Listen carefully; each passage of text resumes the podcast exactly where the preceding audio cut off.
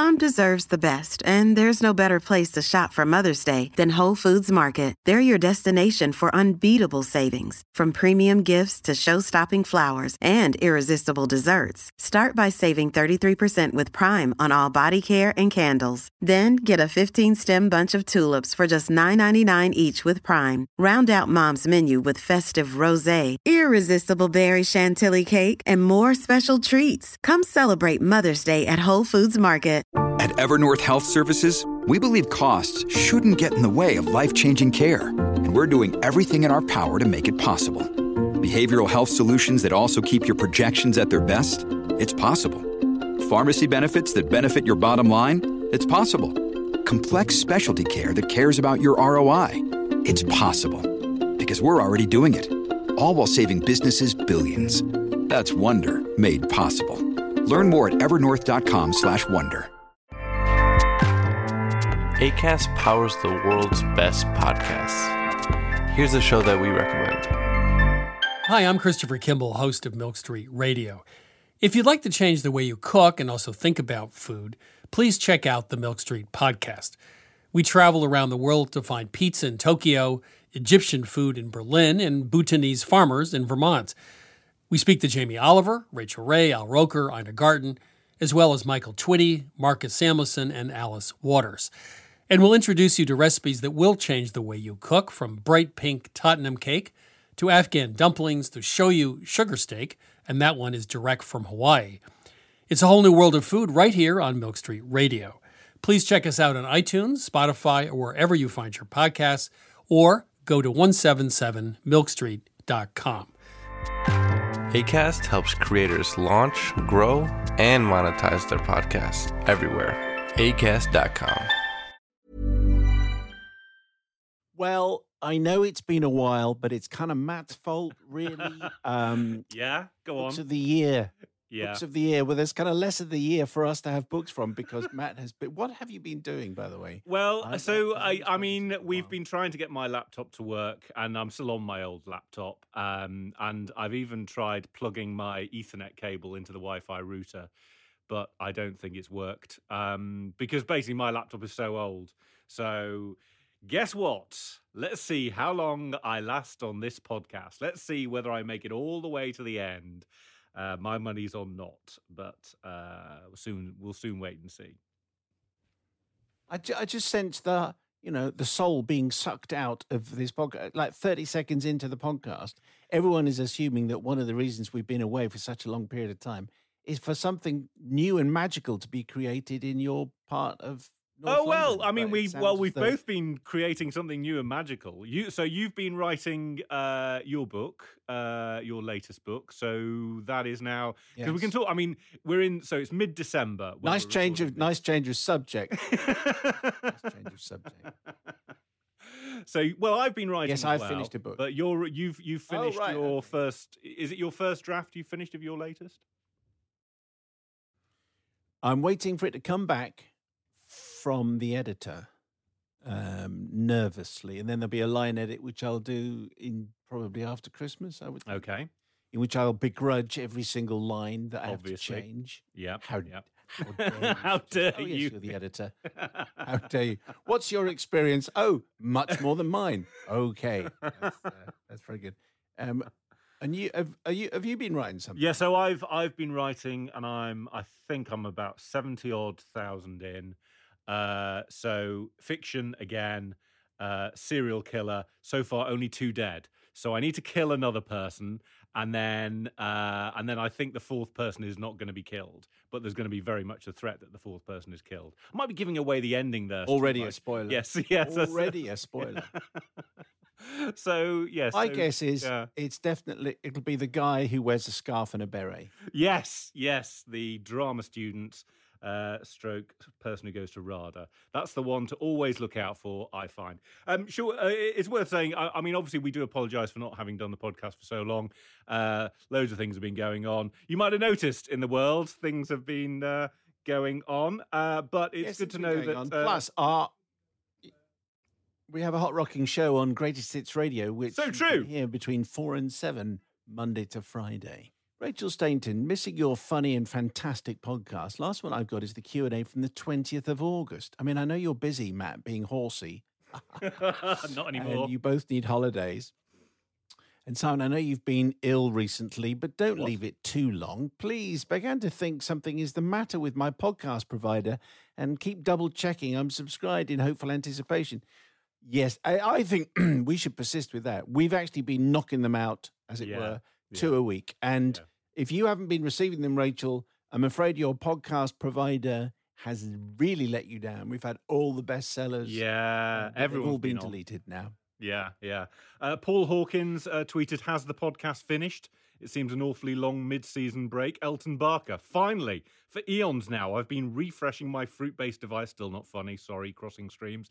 And John Boyne's excellent Q&A keeps appearing. I had wondered whether the trolls had won out. Glad to hear not. No, it appears that the trolls have not won. Imagine that. Vicky says, has Matt been relegated back to his magic attic? No, I'm in another bedroom, but with very bad lighting. I've chosen the room in the house with the worst possible lighting. That's what I'm very happy with. Yeah. Now, I think we've got some technicals sorted, and the fabulous Ed Caesar joins us from his luxury apartment somewhere in the world. Hello, Ed. How are you? I'm very well, thank you, Simon. Where do we find you? At home. I'm in Manchester, in South Manchester. So I'm at the top of the stairs where I do my work. I'm in my office. Right. It does look like you're on the landing.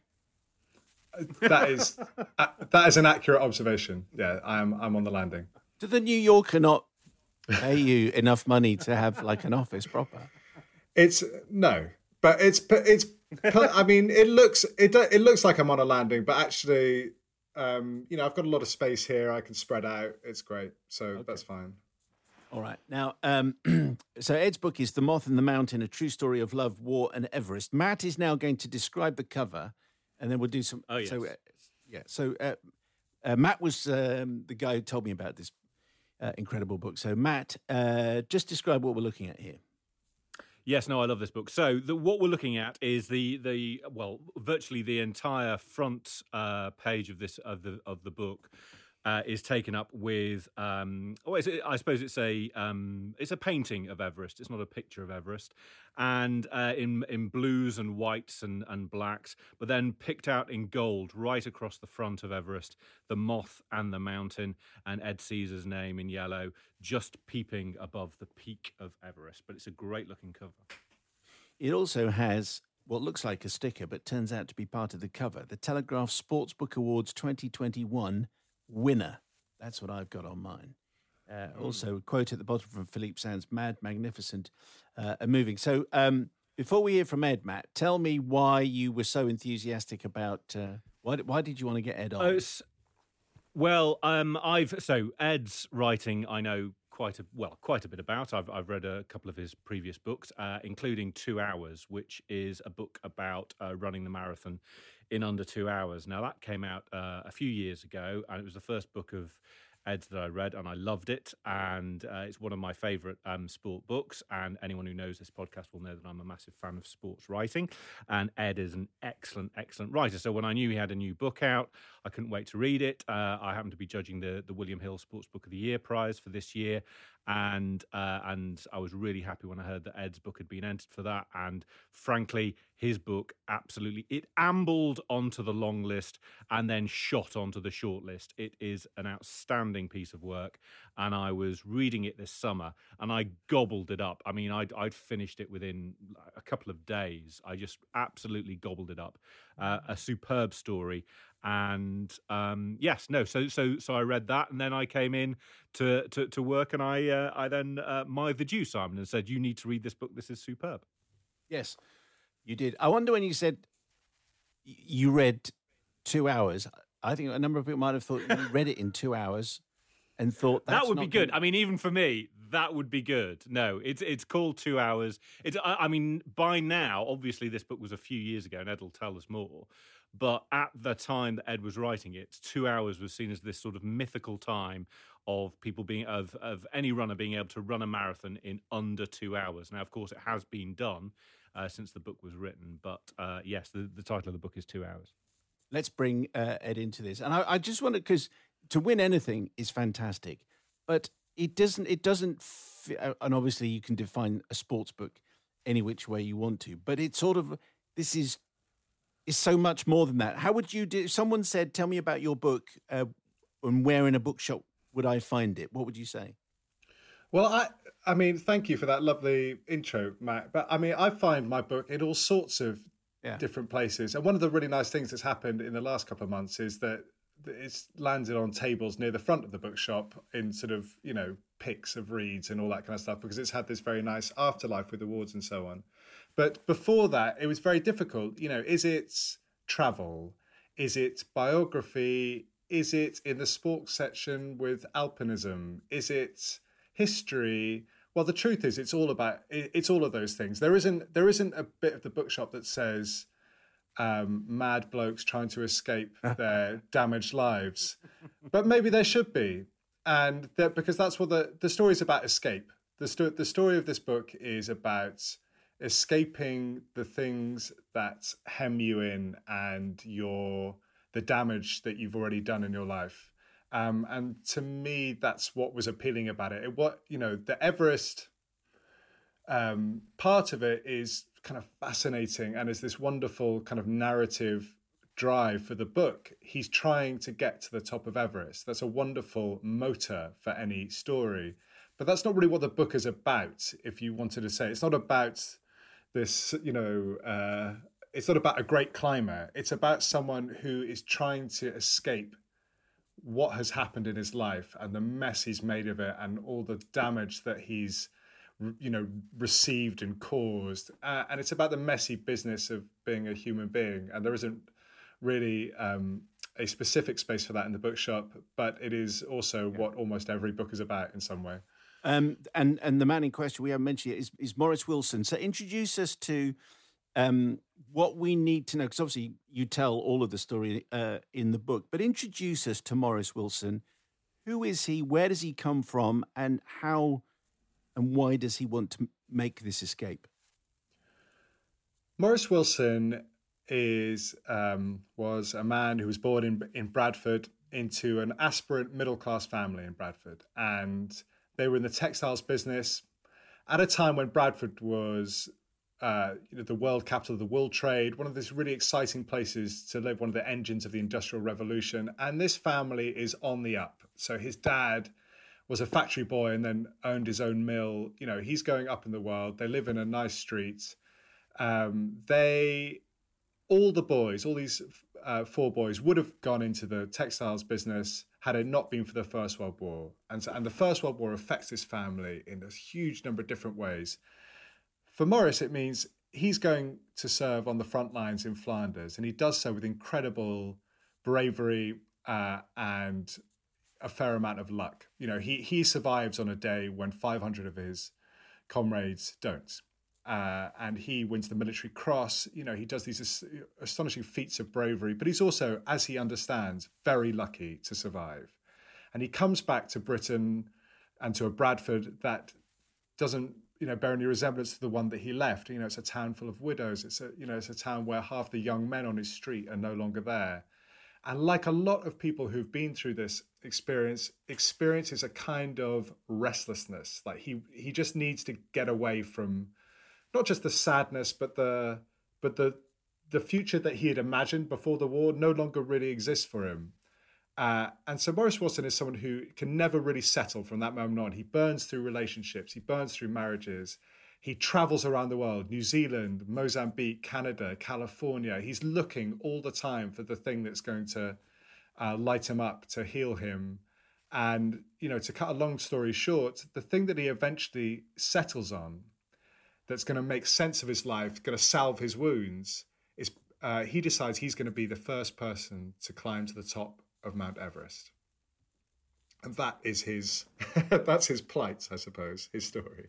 Yeah, and even though he had no qualifications or training. But before we get into that, I think you've described, so you read about him, you read a paragraph back in 2011 about him, but there must have been some spark that lit Ed. I mean, I think you've referred to a kind of a mania that overtook you in the next few years as you tried to tell the story? What was it? Just the fact that you thought you'd uncovered something quite extraordinary? I don't know, what is it that lit your flame in the way the mountain lit Maurice Wilson's? Yeah, it's a really it's a complicated question to answer, because I don't really know. You never really know as a writer why there's certain stories that you cannot let go of. But what happened with this was I learned the outline of his tale, and I thought, that is astonishing. Someone with no climbing experience, no flying experience, tries to fly a plane to the Himalaya and then climb Mount Everest. Like, why would someone do that? Why would anyone do that? And the more I read about Wilson, the less satisfied I was with what was out there about him, what could be known about him. And I started just gathering string in the way that journalists do. Like, I was trying to find anything that I could about him, trying to find original documents. And I suppose the reason is, firstly, that there is something just incredibly vivid about the adventure that he went on that I found completely engrossing. I was also really struck by the idea that he never really had any chance to succeed, but was so determined, and I found that quite moving. And, you know, my dad was also, the great thing that everyone else picked up on immediately, but which took me a while to see, is that, you know, my dad was a pilot, and he died when I was very young in an accident, and flying was a big part of my family's lore. You know, it was, you know, there was a framed poem on our in our house when I was growing up, next to a picture of my dad, with this poem, High Flight, which is this absolute hymn to flying. Oh, I've slipped the surly bonds of earth and danced the skies on laughter-silvered wings. And, you know, I was very taken by the idea of flight in both of its senses. You know, flight up into the sky, flight away from all your troubles. And for all of those reasons, Maurice Wilson's story just hammered away at me. I used to wake up thinking about him at a time when I didn't, you know, I hadn't agreed to write a book about him. I was writing another book. I was writing 2 Hours, the one that Matt just told you about. I was always had at the back of my mind that I was going to have to write about this strange, hypnotic man and his crazy story at some point, because it was much more meaningful to me than it seemed to be to anyone else who had written about him. He was dismissed. I think that's what he was dismissed by other writers as an eccentric and a crank. And I felt like I wanted to give him his dignity and I wanted to tell his story in a much more empathetic way, just to say, what are the reasons why someone would do something like this? Why would you even get into the plane? Why would you want to achieve something like this? And so those were all of my kind of complicated motivations for following this story. I it's an astonishing story, Ed, and I think for listeners who aren't familiar with the book and aren't familiar with the plot of the book, I think it's important for us to say. I mean, you can sum this book up in a line, as you said. He wants to be the first guy to get up Everest. Not only that, his plan is to fly a gypsy moth plane into the side of Everest and then climb to the top from there. And that is the kind of plot to a book. It's almost like that. The elevator pitch. I've got a story about a guy who wants to conquer Everest by flying a plane into the side of it and then climbing out. It's just an astonishing, astonishing story. Had this story been told before. And I think in your book you mentioned that there are other accounts, but you had access to papers which gave you a completely different perspective on this story. Yes, I mean, so the other books I found very frustrating, actually, because you have all these questions and you want them answered, and that they weren't by those books. You know, there was a book in 1957 called I'll Climb Mount Everest Alone, and the author then had the opportunity to speak to the surviving members of the family in Bradford. You know, he was only in London, and he never did. And I found that, you know, I wanted to go back and shake him. Yeah, your phrase there was, I had access to various things that other people didn't. But in fact, I had to just go and ferret them out. I had access only because, you know, I found someone in northern Germany who had a box full of Wilson's letters. I had access to all of these you know, unbelievable bits of Wilsonalia that I found in a house in Bradford, because I was able to find the last living relative, the great nephew of Maurice Wilson, still living in Bradford, who had this box in a, you know, dresser in his dining room, which had, you know, the second half of a poem Wilson had written to his lover from, you know, from the walk to Everest, and these incredible pictures, you know, these annotated diary entries. I mean, it's just, you know, it was a piece of research and kind of detective work that was incredibly hard to do. And I'm pleased in a way that I started work on it well before I actually, you know, agreed to write the book, because it was a process that was 8 years long of finding all of this stuff, and you can't hurry it. You know, you have to find people, you know, have to write to various people, and you have to go to all these archives all over the place, and you have to just be completely obsessive about the research. And eventually it came together in this picture that you see in the book, which is that you have all these different sources, and you can find him on a shipping manifest going somewhere strange. And yeah, I was determined to find everything that was out there that I could. The great nephew that you talk about, Ed, tells you that there's a secret. Yes. About Maurice Wilson, which he doesn't want to tell you, and he will take to his grave. And you kind of tell us in the book. I don't know what can you say about what the great nephew's secret is? This is a really, I mean, can you imagine my frustration that finally I was in the house of this person who was in a position to tell me something unknown about Wilson, something that's not written down. And then he told me, I can't tell you, I'm going to take it to me grave. So that is about Wilson's sexual predilections, as far I'm almost sure. So as far as I understood it, I think he was a secret transvestite, but I also think he was heterosexual, and that his relationships were colored by this, you know, private, you know, these private longings. It would have been very difficult, I think, to have had any outlet for that kind of thing in 1930s London, even though the nightclubs of 1930s London were pretty out there, and people were seemingly having a wild time.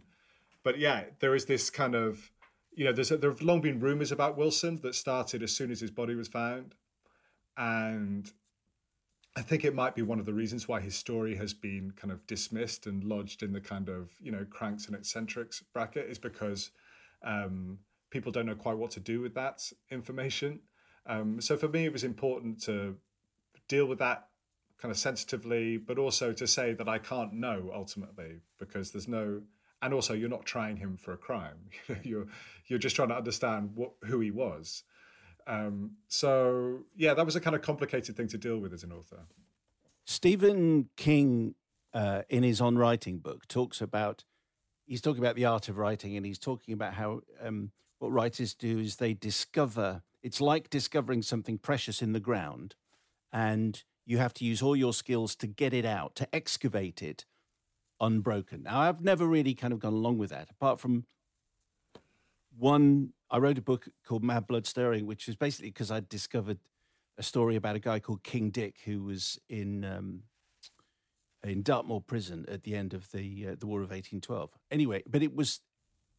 The more I read about that story, it's a bit like you're reminding me about myself talking about the way you talk about Maurice White was the lead singer of Earth, Wind and Fire. You talk about Maurice Wilson the way I was talking about having found this story about King Dick, and wanting and feeling a sort of a sense of that this was important, that this was the story to tell, and that you, Ed Caesar, you were the person to tell it. And it's almost like you were on a mission to get this right. Would that be fair? Absolutely. Completely accurate. I felt this huge burden to get it right. Can you feel a burden? I felt under a huge burden. Yeah. I felt burdened by the responsibility of getting it right.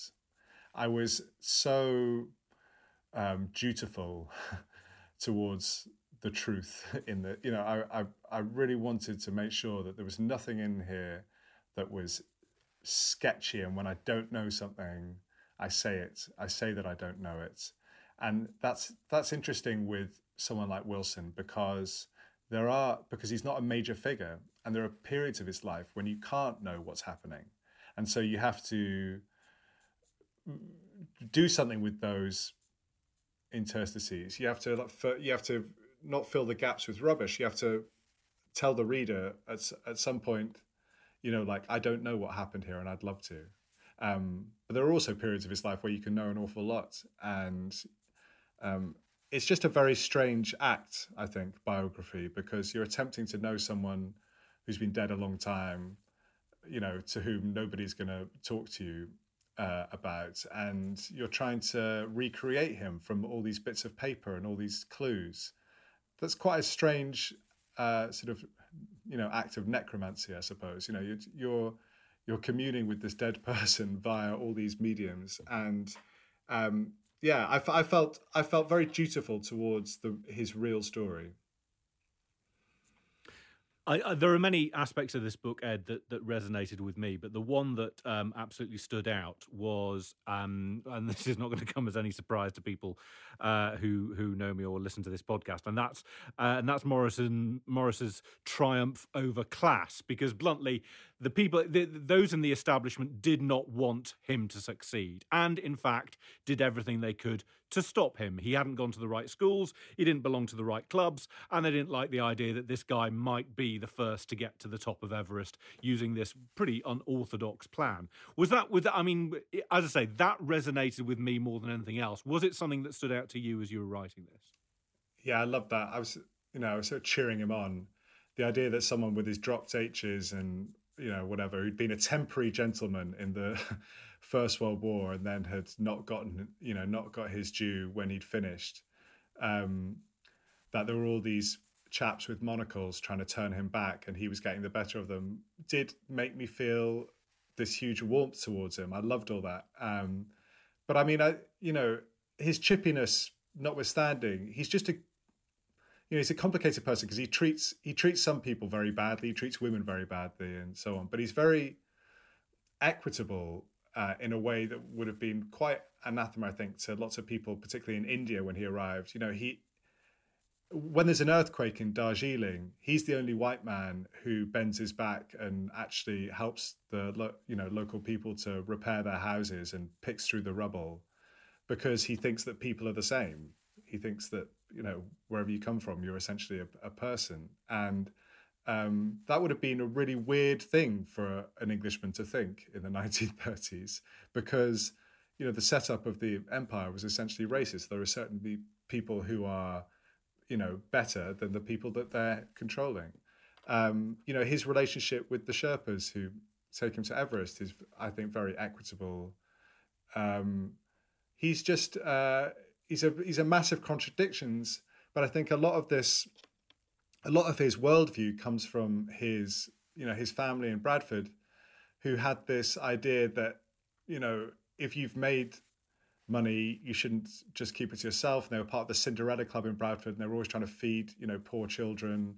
And that was the right way to be successful. It wasn't about sneering at other people. There's this beautiful line in one of his letters home when Wilson says, "What an awful thing it must be to be a snob. You know, real manhood lies, you know, with people who live on the street, people who, you know, people you come across. It's not with the so-and-sos and the don't-you-knows," which I love. So he had no time for all those people. He hated authority. I'd love to have known what he was like as an officer in the First World War, because that's obviously like a tricky position to hold if you're a second lieutenant or a first lieutenant in an infantry regiment. But yeah, that was it. That was how he thought. And having got so close to this story, and, you know, maybe in the grips of the mania that that we were referring to, and becoming sort of obsessed about this story the way you have. How difficult was it, Ed, to write the final few chapters when, obviously when people pick this book up, they know that he's not going to succeed, but how difficult was that to write? Oh, really hard. My wife teases me about this, but there was a...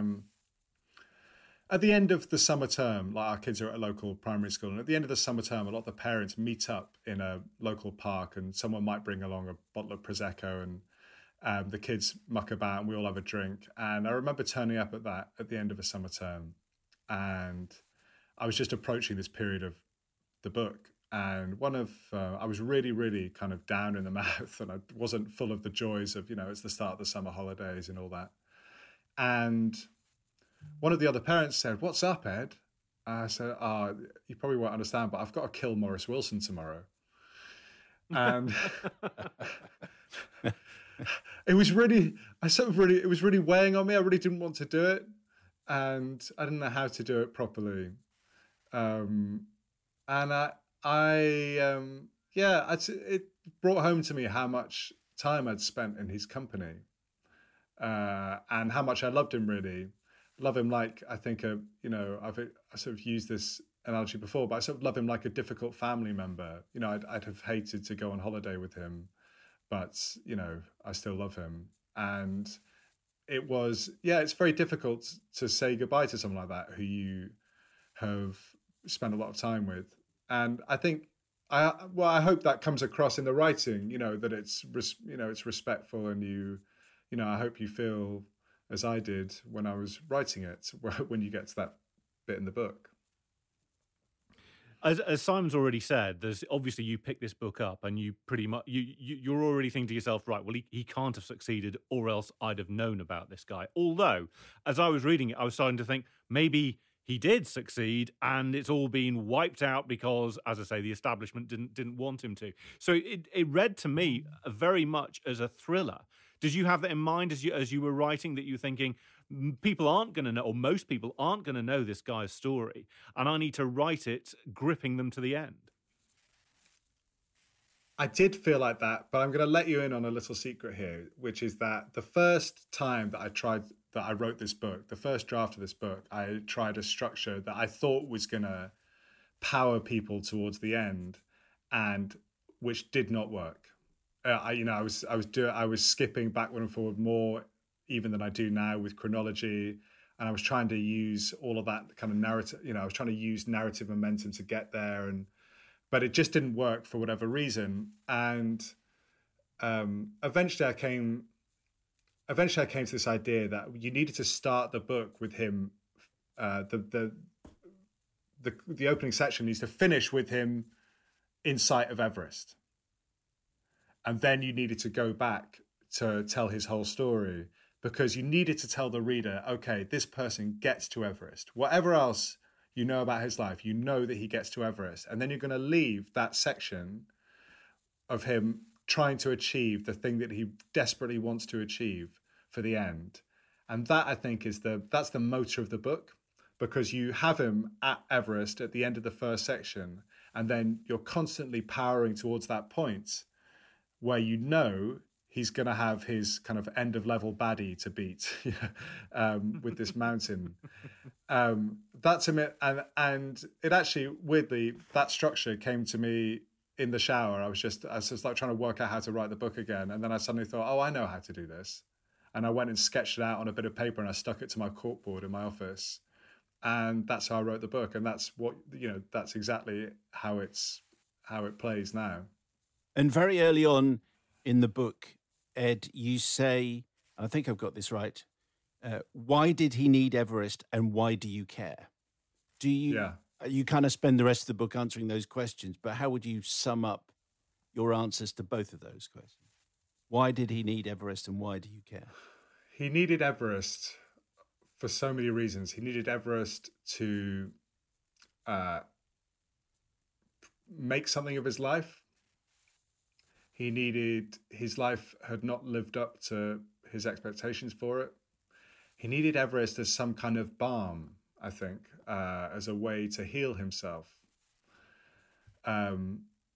He needed Everest because he was desperately in love with a woman who would have loved to have seen him at the top of Everest. So many different reasons. He needed Everest because his beloved brother, Victor, was at home totally broken with PTSD, and he wanted to prove his worth to his family. So many different reasons. And why do we care? Because I think we're moved by people who have these outlandish dreams, and we want to know what drives them. I find it. You know, mountains don't need us. You know, mountains are they just stand there. They are a certain height. We made up this sport sometime in the 19th century. We made up this sport where we have to get to the top of them. The people who live near Everest have, never really had any thought about climbing to the top of it before all these strange white people started turning up. They're not things that need us. We need them. And what I like about mountains and mountaineering is that they have both a real and a metaphorical significance. You get to the top of a mountain, it's like that's a very definite plot point. You have achieved something. You get to the top, and that's how we think about success. We get to a certain point, we stick a flag in it, and then we come down. So we care because we like to see people pitted against great obstacles. It sounds to me, even though this book is, has sold so well, it's won the awards that it has, it's now on the front table at the bookshop rather than the difficult-to-find table at the back of the bookshop, that you're quite reluctant to let this go. On the film show a couple of weeks ago, I interviewed Steven Spielberg about West Side Story, and I was asking him what he's going to do next, and he basically just didn't want to let go of West Side. He just wanted to keep talking about West Side Story because it had got its hooks into him. And it sounds to me, you have to keep writing because family, and that's what you do. More articles, more books. But it sounds as though, even if you're not a mountaineer, that there's something about this story which has still got its hooks into you. Yeah, it's true. I find funny, I'm doing lots of very interesting and kind of deep dive New Yorker work, but I haven't got another book idea at the moment. And people keep asking. I'm under a certain amount of pressure from my publishers to have another book idea, but I do not have one. And I am finding it difficult to move past this one. And part of the reason is very, in a very lovely way, that lots of people still want to talk to me about this. And while you're still talking about a book, it's quite difficult to really close off. There's a state of concentration that you have with a new book where it needs to be almost total, for me at least. I just shut everything off and I just want to think about this one thing. And I'm not there yet. I haven't quite said goodbye to Maurice. And maybe I won't, there's some kind of TV in the works with this, so maybe I won't for a while yet. But I do need to somehow say goodbye to him. I'm not quite sure when that's going to be, but hopefully soon so I can work on something else big. Just say more about the TV. What's rumbling there? So there's an idea. Well, there's a deal to make it into a 8 or 10 part limited series, and Stephen Mangan, the actor, is writing the script. He was very taken by the story, and we had this kind of interesting, not to let too much sunlight in on this kind of weird sausage making business of like how TV gets made, but there are a few people who are interested in this book, and I remember thinking, I heard Stephen talk about Maurice Wilson and this story and felt immediately not just that it should be a Brit who made the TV adaptation, but that it should be someone who really understood and got Maurice and all of his weird ambiguities, and it's quite a British story, I think, in lots of ways, but Stephen just called me up and spent about an hour on the phone talking about all the things that moved him and he found interesting about the story. And I just knew that I had the right person. So we'll see what the script's going to be like. I'm sure it'll be great. But yeah, he's just got to finish playing Scrooge, I think, at the Old Vic. And that's right. Yeah. That's what he's doing. He's a very funny guy as well. So maybe that's what's going to make it sing. You know, I think it is. Maurice Wilson's very funny. I think he's got a kind of weird sort of, there is a weird comic element to him, as well as all these deep currents that run through him. I would love for a script to bring him to life in a way. And can you just imagine the flying scenes, flying over North Africa and all of that? I just think it would be so beautiful. And obviously I would watch it, but I would have watched it had I not written the book. Yeah. Look, if you're not going to watch it, then no one else. I know who is. I'm very much the target audience. Yeah. No, you absolutely are. Anyway, Ed, it's an absolute treat. I mean, I can imagine why your publishers will be pestering you, because they will want something. My suspicion is when you come up with a book, it'll have nothing to do with mountains. It'll have nothing to do with tiger moths. You'll have found something a million miles from all of this, and but they'll be waiting whenever you've come up with that idea.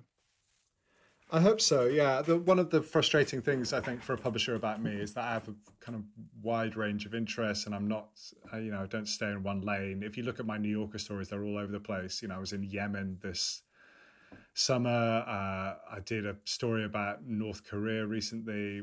I'm just doing a big crime. I'm just researching this big crime epic for the magazine, and it doesn't fit very neatly. I'm not, I haven't written 10 books about spies, but I hope what knits them together is that what knits everything together is the same approach, which is that to be obsessive, to find everything, and to hopefully inhabit the story before you write it. Matt, you're a connoisseur of Ed's writing, so yes, and you've read a lot of his other stuff. Tell him what he needs to write next. As long as he stays away from serial killers, then that's fine, because that's what I'm working on. So if you can not do anything involving a serial killer, Ed, I won't do that. That would be really good. I won't do that. I'll have that genre entirely to myself. Yes, and my book is about tinnitus, so if you can avoid tinnitus, that would also be I will. Ed Caesar's book is The Moth and the Mountain. You can find it on a whole host of tables at your local bookshop, and I'm sure you can order it online if that's what you fancy. Ed, appreciate your time. Thank you very much indeed for talking to us. You're going to do a Q&A, which in the podcast will be available separately. So there'll be more from Ed on another one of our podcasts. But for the moment, Ed, thank you very much, and I hope you have a happy Christmas and an exciting 22. Thank you so much. Acast powers the world's best podcasts. Here's a show that we recommend. Hi, I'm Dori Shafrir, and along with Kate Spencer, I host Forever 35, a podcast about the things we do to take care of ourselves. Join us every Wednesday with guests like author Phoebe Robinson, chef Samin Nosrat, actress Busy Phillips, and even former Secretary of State Madeleine Albright. On Mondays and Fridays, we have mini episodes where we answer listeners' questions on everyday problems like how useful a butt mask really is, how to deal with a petty friend, or how to relax after a long day. So join us Monday, Wednesday, and Friday on Forever 35, where we're not experts, but we are two friends who like to talk a lot about serums. Acast helps creators launch, grow, and monetize their podcasts everywhere. Acast.com. Hi, my name is Kay Adams, and to be honest, I'm not so good with the aging process, so I enlisted my old chum, the filter-free Cara McKenzie, to advise. Could you imagine being a porn star? The room would need to be really hot for me to strip off. To be honest, she's not much help, but she is rather amusing. And along with some great guests, Joe Brand, Andy Oliver, Anton Dubek, Ruth Langsford, and Craig Revel-Horwood, darling, we are learning how to be 60. Listen wherever you get your podcasts.